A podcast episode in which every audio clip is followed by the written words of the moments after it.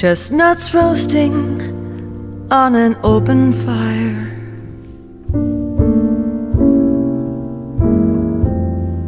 Jack Frost nipping at Se você conversar com o Edson, você vai ver que a palavra está tatuada no seu rosto. Ele conversa como quem dá a luz a algo.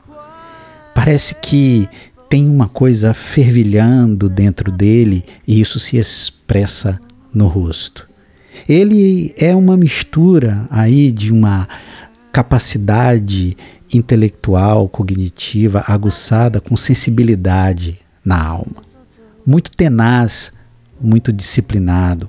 Superação está no seu DNA. Um amigo querido que um dia teve que se deixar atravessar ao invés de superar aquilo que estava lhe matando. Chega aí, Edson, e conta a sua história para aquecer o nosso coração.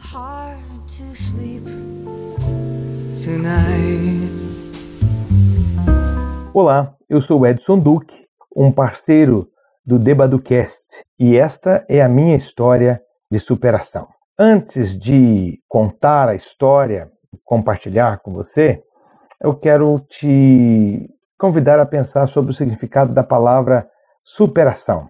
Quem me conhece sabe que eu gosto de buscar a origem das palavras. E a origem da palavra superação é a palavra latina superatio, que significa passar por cima. Aquele que supera, aquele que superou, é alguém que passa por cima, que passou por cima de alguma coisa que precisava passar. Eu fui, eu poderia dizer, alguém que precisou superar muitos obstáculos ao longo do caminho. Eu fui alguém que precisou se superar ao longo da minha vida. É, eu não tenho tempo para te dizer por que eu estou fazendo essa afirmação, mas então, acredite em mim. Eu precisei superar coisas muito difíceis na minha vida. Então, isso fez de mim alguém muito forte, alguém capaz de demonstrar uma resiliência muito grande diante de situações difíceis, diante de dificuldades.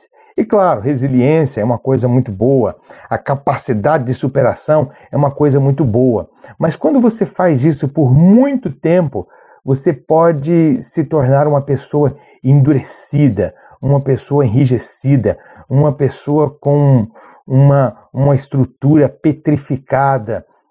E a estrutura petrificada é muito boa quando você bate contra um obstáculo duro, mas uma, uma estrutura eh, petrificada é muito indesejável quando no, o assunto é sensibilidade, quando você precisa ser sensível a alguma coisa que está vindo em sua direção, alguma coisa que você não vai ser capaz de passar por cima, mas mesmo assim você acha que vai passar por cima mais uma vez.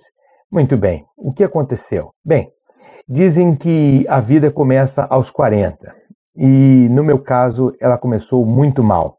Eu percebi que eu estava desenvolvendo alguns sintomas, alguns comportamentos, eu diria, muito esquisitos. Eu estava evitando todo e qualquer tipo de demanda que alguém pudesse trazer para mim, desde uma reunião de trabalho, um novo projeto, uma tarefa do meu trabalho, a um pedido da minha esposa para ajudar com, a tarefa das, com as tarefas da casa, ou quem sabe responder a um e-mail ou atender ao telefonema de um amigo.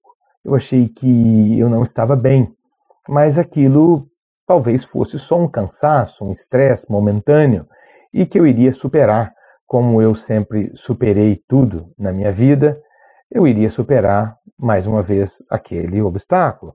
O problema é que, mais ou menos em março de 2015, eh, durante três dias seguidos eu tive o mesmo sonho. Eu sonhei que eu estava tirando a minha própria vida. E isso foi muito estranho, porque eu nunca pensei nisso, eu nunca tive nenhum tipo de ideação suicida, mas eu conseguia me lembrar do sonho no outro dia com muita clareza, o mesmo sonho. Então eu achei aquilo esquisito. Eu achei que de alguma maneira o meu inconsciente estava falando comigo e para falar, para usar uma linguagem com a qual estou habituado, a linguagem da teologia cristã, eu acredito que a minha alma estava falando comigo, a minha alma estava pedindo socorro. Então eu decidi procurar uma psiquiatra para conversar sobre o que estava acontecendo. E, infelizmente, aquela pessoa, embora fosse uma boa profissional, ela não conseguiu identificar o que estava acontecendo. Ela pensou ou ela diagnosticou que eu tinha depressão.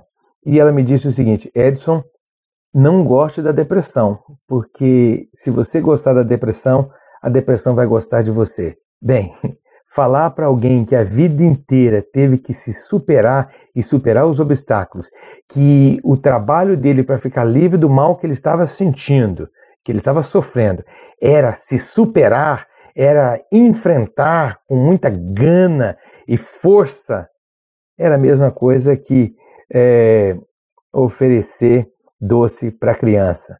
É claro que ela aceita, e é claro que eu aceitei o desafio. Bem, o problema é que eu não tinha depressão, mas eu não sabia naquele momento.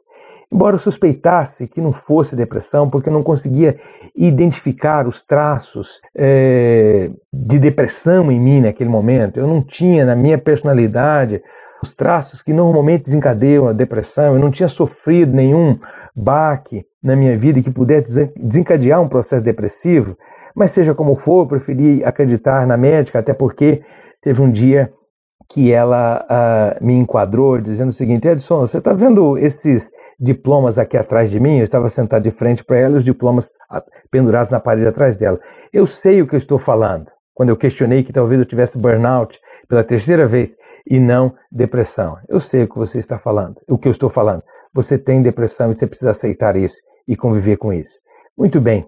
Eu não tenho como te explicar, não tenho tempo para te explicar por que, que eu decidi continuar com essa psiquiatra, mesmo uh, não contente com o diagnóstico. Mas o fato é que eu continuei por um ano com essa psiquiatra e isso foi terrível, porque eu passei um ano tentando superar a minha suposta depressão, que na verdade não era depressão. E depois de um ano, é, quando eu estava assim, no fim da linha, num certo sentido, muito mal, muito mal, muito mal, com muita dificuldade para lidar com coisas simples da vida, com só saindo uh, de casa e do meu quarto quando não tinha jeito.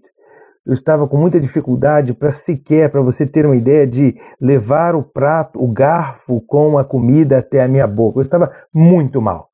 Mas, como eu te disse, eu sou alguém que na vida sempre se superou e sempre teve que superar alguma coisa. Mesmo nessas circunstâncias, eu estava num evento do meu trabalho lá no Rio de Janeiro. E aí, para a minha surpresa, fazendo curto uma longa história, é, um amigo viu como eu estava, percebeu o que estava acontecendo e ele me colocou em contato com um médico de Niterói e esse médico era um especialista em burnout. E quando eu me sentei e contei a minha história para ele, sentei-me com ele e contei a minha história, ao final ele disse assim: Edson, você tem burnout e o seu caso é grave.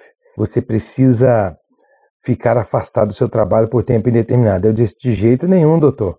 Não posso ficar afastado do meu trabalho. Eu tenho muitos projetos que eu estou desenvolvendo e eu não posso. Ele disse assim: se você não se afastar, você morre.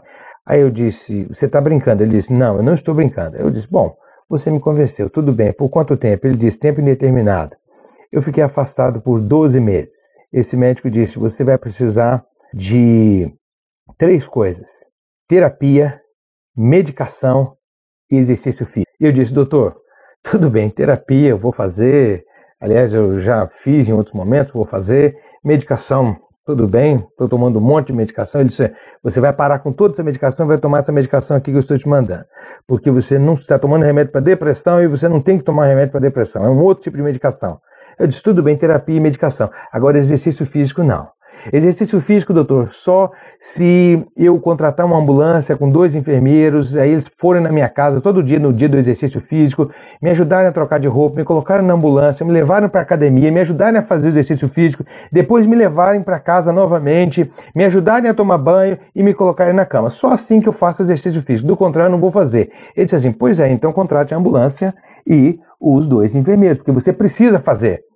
E ele disse: e tem uma coisa: as coisas vão piorar.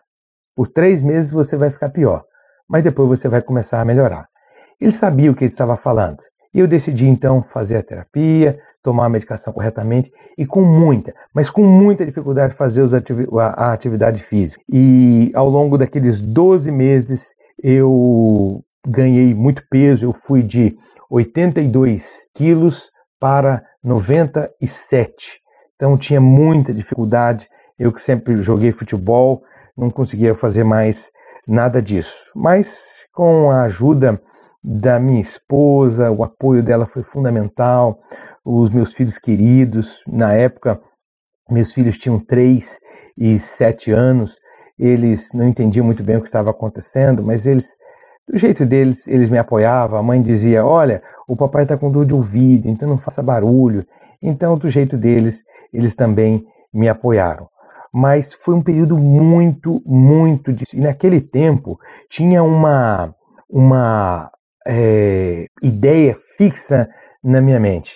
Eu não vou aguentar, eu não vou aguentar, eu não vou aguentar. Mas uh, eu consegui. Tinha uma música que eu sempre me. Eh, eu tinha condições, não era sempre condições, mas eu, quando eu tinha condições, eu ouvia essa música, eh, que era uma música do Bob Marley, Three Little Birds. Então, todas as coisas vão ficar bem, todas as coisas vão ficar. Então, essa música me alimentou durante esse período. E tem também um poema de um, de um monge católico chamado Thomas Merton, que, cujo tema, cujo título é A Escuridão Me Basta. Esse era um poema que eu repetia o tempo todo, o tempo todo, naquele período. Ou se eu não conseguia repetir aquele poema, eu colocava um áudio do YouTube para ouvir aquele poema e aquele poema me ajudava. Aquele poema me ajudava. O poema me, me sustentava. Aquele poema funcionou para mim como se fosse uma oração. E eu posso dizer, depois de sete anos daquela experiência, de que o burnout continua sendo um fantasma. Mas, depois de um ano e dois meses, eu voltei ao meu trabalho, mas eu mudei o meu mindset, eu mudei a minha maneira de pensar. Eu tinha a ideia de que eu, eu, eu tinha que superar tudo. Eu poderia dizer que não, eu não sofria só da síndrome de burnout, eu sofria também da síndrome do herói. Eu sou aquele capaz de feitos portentosos, eu sou capaz de grandes realizações. E interessante, eu sofri o pior revés da minha vida quando eu estava no auge da minha profissão, quando eu estava dando o melhor de mim, quando eu estava realizando grandes projetos. É interessante isso. E eu, mas foi o que aconteceu comigo. Então eu descobri que eu não precisava ser o herói. E você deve se lembrar que eu disse para você que essa foi uma história de superação. Sim, foi uma história de superação, porque no ano de 2019 eu já tinha perdido peso, eu tinha voltado não mais a jogar futebol por causa de algumas contusões nos joelhos, mas eu comecei a correr. E no ano de 2019 eu consegui correr a corrida de São Silvestre. E agora, nesse momento da minha vida, eu estou morando uh, na Europa e eu estou me preparando para, no futuro breve, correr uma meia maratona e, quem sabe, mais para frente, correr uma maratona.